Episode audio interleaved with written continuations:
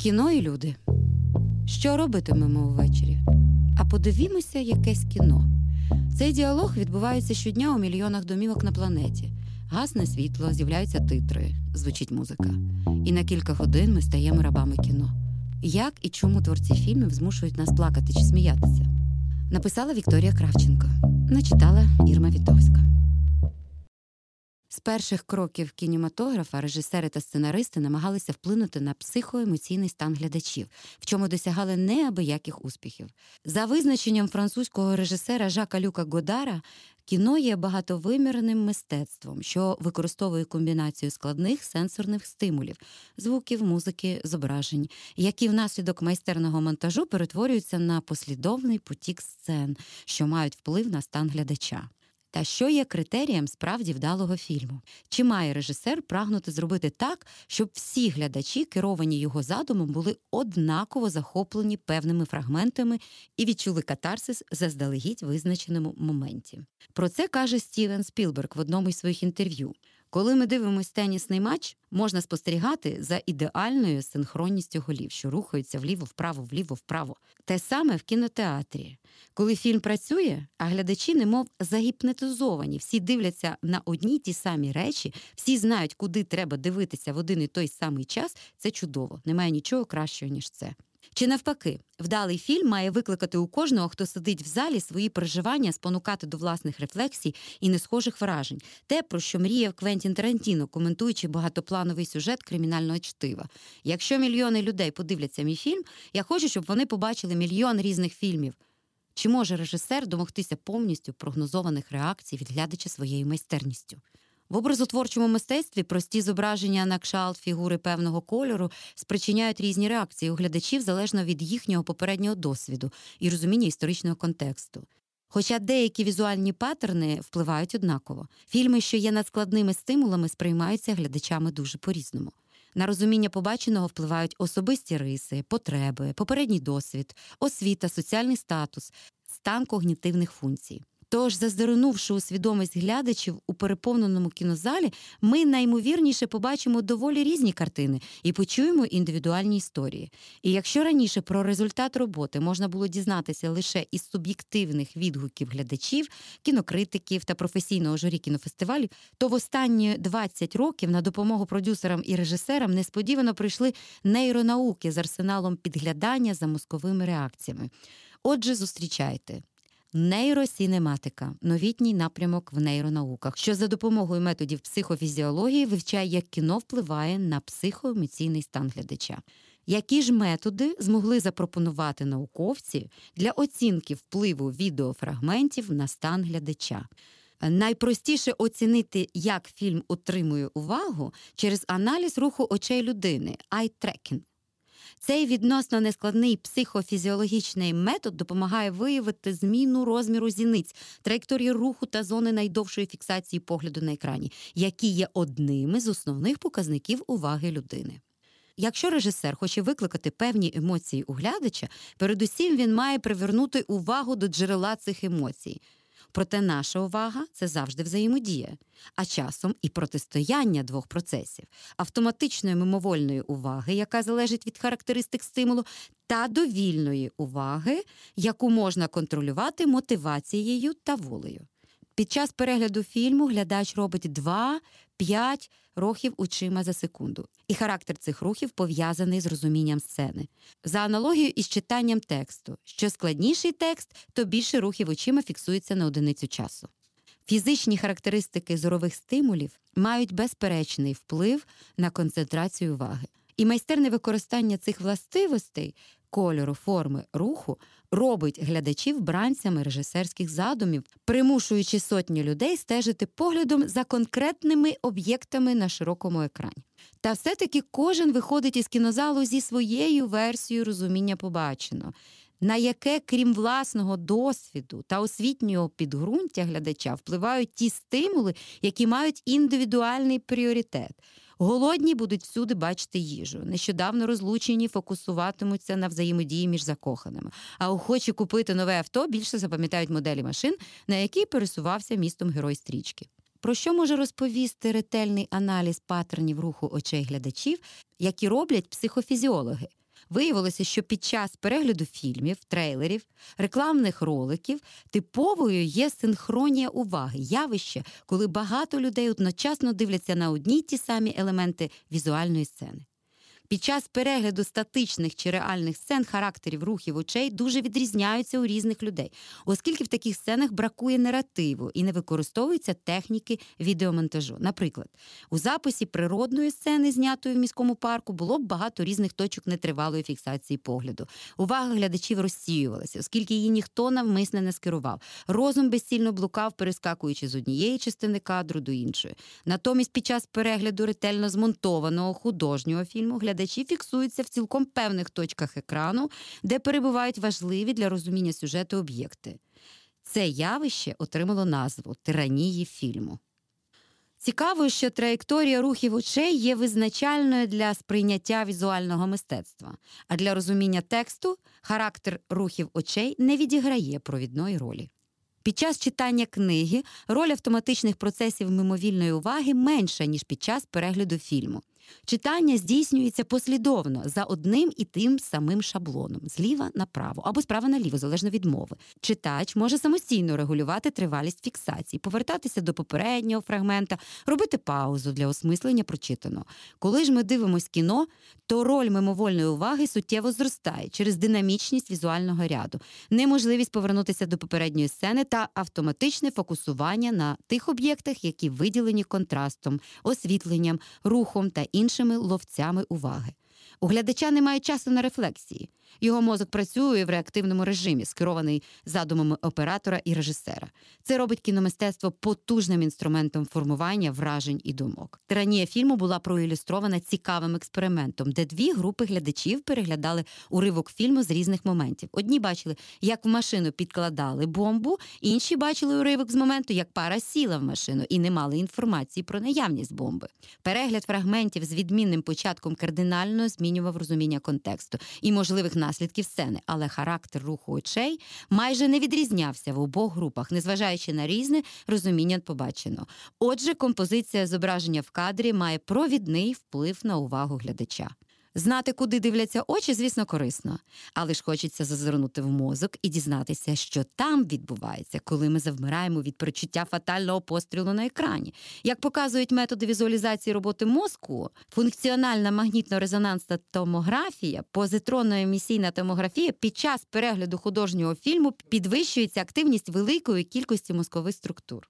Це передусім сенсорні зорові і слухові зони потиличної і скроневої часток кори, мовні центри, асоціативні зони тім'яної та лобної кори, що беруть участь у розпізнаванні та інтерпретації побаченого. З більш глибоких структур зазвичай фіксують активацію мигдалини, центр захисної поведінки та емоційної пам'яті, пропорційно емоційному напруженню та базальних гангліїв, центри винагороди. На жаль, широко вживані в нейрофізіологічних дослідженнях методи візуалізації роботи мозку дають не дуже багато інформації через свою повільність. Зазвичай отримуються скани мозку усередині за одну-дві хвилини. Потім такі зображення порівнюються з умовним контрольним станом і визначають відмінності в активації певних мозкових структур. Але специфіка кіно полягає в тому, що за дві хвилини змінюються сотні кадрів з різної візуальної насиченості. І проаналізувати, що саме спричинило сплеск активності в правій нижній скроневій звивині на 36-й хвилини фільму неможливо. Проте тут на допомогу прийшов інший підхід. Де дослідники аналізують, наскільки синхронно змінюється мозкова активність у багатьох глядачів. Міжсуб'єктивний кореляційний аналіз метод, який дозволяє оцінити синхронність мозкової активності у різних глядачів під час перегляду відеоряду. Що вища синхронізованість процесів, то більше однотипні емоції виникають у глядачів у відповідь на певні сцени. Перегляди класичних кіношедеврів, наприклад, хороший, поганий злий Серджо Леоне, мають більші коефіцієнти міжсуб'єктивної кореляції, тобто мозкова активність глядачів більше синхронізована, якщо порівняти з переглядом новин чи сцени в парку. Отже, вдало структуроване кіно здійснює більш прогнозований та майже однаковий вплив на мозкову активність глядачів. Такий метод дозволяє окремо аналізувати синхронність реакції глядачів на візуальні та звукові елементи фільму. Це виявляє, наприклад, ті фрагменти, де саундтрек особливо ефективно створює колективне залучення в атмосферу фільму. Аналіз рівня синхронного залучення різних функційних зон кори під час перегляду напруженого фрагмента з епізоду серіалу Альфред Кічкок представляє Бах, ти мертвий показав, що найвищі коефіцієнти кореляції фіксуються в слухових сенсорних та асоціативних зонах до 0,67 з одиниці. А от в ділянках лобової кори, де відбувається суб'єктивна оцінка побаченого, коефіцієнти синхронізації ледь сягали 0,25. Тобто синхронну реакцію викликав насамперед саундтрек. Аналогічно перегляд німих фільмів із Чарлі Чапліном викликав найбільшу синхронію у зорових асоціативних зонах кори глядачів, тоді як в лобних частинах синхронність була мінімальна, що ймовірно відображає різницю в інтерпретації побачено. Такі дослідження допомагають зрозуміти, які саме компоненти відеоряду чинять найвідчутніший вплив і використовувати їх у процесі створення наступних фільмів. Учені з центру нейронаук при психологічному відділенні Нью-Йоркського університету Урі Гассон та Огат Ландесман зі співавторами на основі аналізу низки робіт дійшли висновку, що показник між суб'єктивної синхронності мозкової активації прогресивно зростає у ряді любительське відео, документальний фільм, художній фільм, голівудський блокбастер, пропаганда. Стає зрозумілим, що більш однотипною є активність мозкових структур глядачів у процесі перегляду фільму, то більш прогнозованою буде реакція на нього. Можливо, ця прогнозованість пояснює любов глядачів до голівудських блокбастерів, які допомагають відволіктись, і знизити напругу від повсякденних життєвих випробувань. Цьому сприяють шаблонні сценарії фільмів, зняті у різних жанрах. Такі фільми демонструють великий рівень однотипної синхронної активності активності в мозку багатьох кіноглядачів, незалежно від їхнього віку, статі та професійних навичок. Натомість в артхаусі сюжети не прогнозовані, режисерські ходи оригінальні, і розуміння побачено значно більше залежить від індивідуального досвіду та освіченості. Що підтверджується невисокими коефіцієнтами міжсуб'єктивної синхронності. Ймовірно, саме тому цей жанр рідше обирають після важкого робочого дня. Також чимало інформації дає порівняння коефіцієнтів синхронності в часі від початку до кінця фільму. Низькі значення цих показників у важливих сценах, де передбачався найсильніший вплив на глядача, можуть означати, що з монтажем потрібно попрацювати для досягнення більш колективного залучення, якщо метою команди є касовий успіх фільму, звісно. Науковці активно шукають надійні і не дуже складні біомаркери, за якими можна швидко оцінити реакцію глядача. Окрім згаданих методів, зараз дедалі частіше використовується аналіз електричної активності головного мозку глядачів із застосуванням електроенцефалографічних методів безпосередньо під час перегляду відеоряду. Те, що перегляд відеоматеріалів здатен викликати цілком конкретні емоції в людині, відомо з часів появи кінематографа.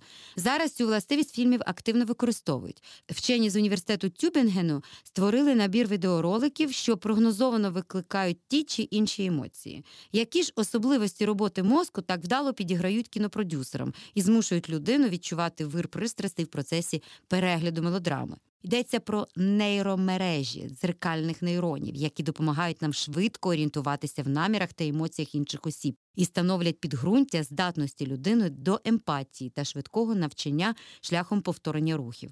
Оскільки швидке щитування емоцій людей навколо та здатність відтворювати дії лідера зграї в небезпечних ситуаціях надавала перевагу у виживанні, відповідні нейронні структури суттєво прокачувалися за тривалий період еволюції людського соціуму. Та навіть наш пластичний мозок навряд чи передбачав появу великої кількості гіперреалістичних людей та інших істот на блакитних кіноекранах, як і появу самих кіноекранів. Дзеркальні нейрони це клітини мозку, розташовані переважно в лобній та тім'яній корі великих півкуль, а саме в тих їх ділянках, які залучені до планування, цілеспрямованих рухів та обробки сенсорної інформації від тіла. Спільною характеристикою дзеркальних нейронів є те, що вони генерують імпульси і під час руху, і під час спостереження цього руху у виконанні іншої особи. Дзеркальні нейрони виявлені у приматів і частково у птахів. Їхня наявність у інших тварин наразі в процесі вивчення. Дзеркальна активність нейронів спостерігається у відповідь на рухи рук, рота, мімічні вирази.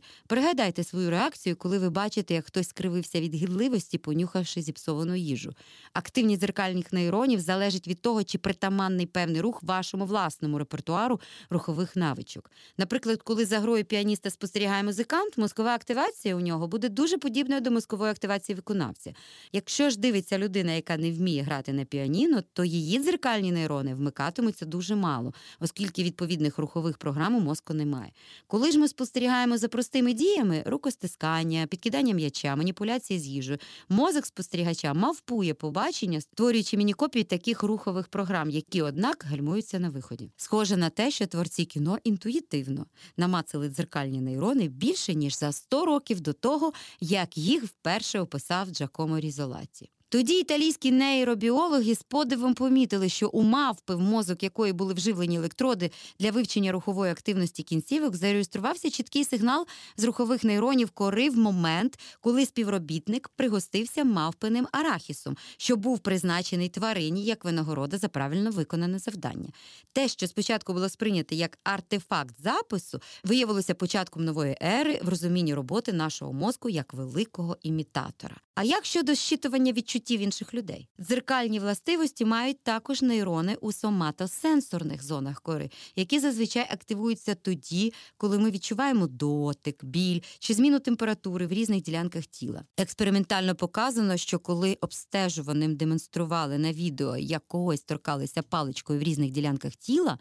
У спостерігачів фіксували спалахи нейрональної активності в тих зонах соматосенсорної кори, які відповідають за обробку тактильної інформації від аналогічних ділянок тіла. Наскільки ця система дозволяє пережити емоції іншої людини, за якою ми спостерігаємо? Відповідь на це запитання ми можемо знайти в будь-якому кінозалі, зненацько увімкнувши світло під час перегляду психологічної драми. Заплакані очі і вираз глибокого розпачу на обличчя глядачів будуть незаперечним доказом можливостей трансляції емоцій з екрана в мозок глядача. Та що нам скажуть науковці? Емоції є досить складним об'єктом для вивчення в лабораторних умовах, але принаймні два емоційних стану відразу та біль можна досить легко викликати за стандартними протоколами, що дозволяє простежити за мозковими реакціями. Багато досліджень показали, що мозкові ділянки, які активні під час відчуття відрази, острівець, передня поясна звивина, мигдалина та деякі інші активуються також і під час перегляду відео з актором, який демонструє відразу за появи чогось смердючого на екрані.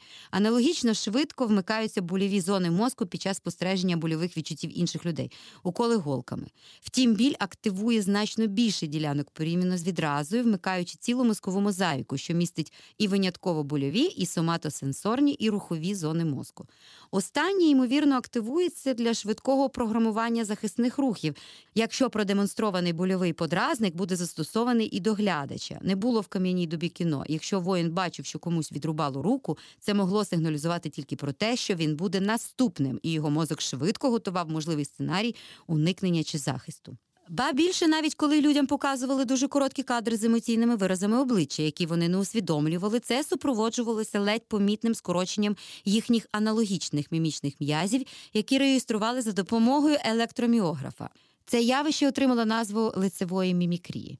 Мікроактивність в мімічних м'язах під час спостереження за виразом обличчя актора може бути тригером, що запускає переживання тієї емоції, яка зазвичай супроводжується цим мімічним виразом. Споглядання пози тіла людини на екрані також може бути способом швидкої передачі емоції глядачу. Головним мозковим посередником у передачі емоційного стану, ймовірно, стає мигдалина структура в глибині скроневої частки, яка насамперед активується в разі наявності в оточенні потенційно небезпечних стимулів. Дослідження вказують на те, що ця структура потрібна для щитування не лише негативних емоцій, як ото страх, а й позитивних, ймовірно, скеровуючи увагу глядача до того фрагмента сцени, який може викликати емоційну реакцію. Сучасні нейрофізіологічні дослідження вказують на те, що в нас активуються ідентичні нейромережі, і під час спостереження за діями, відчуттями та емоційними переживаннями інших людей. Мозкові і суб'єктивні реакції людини, яка бачить, що відбувається з іншою людиною на екрані,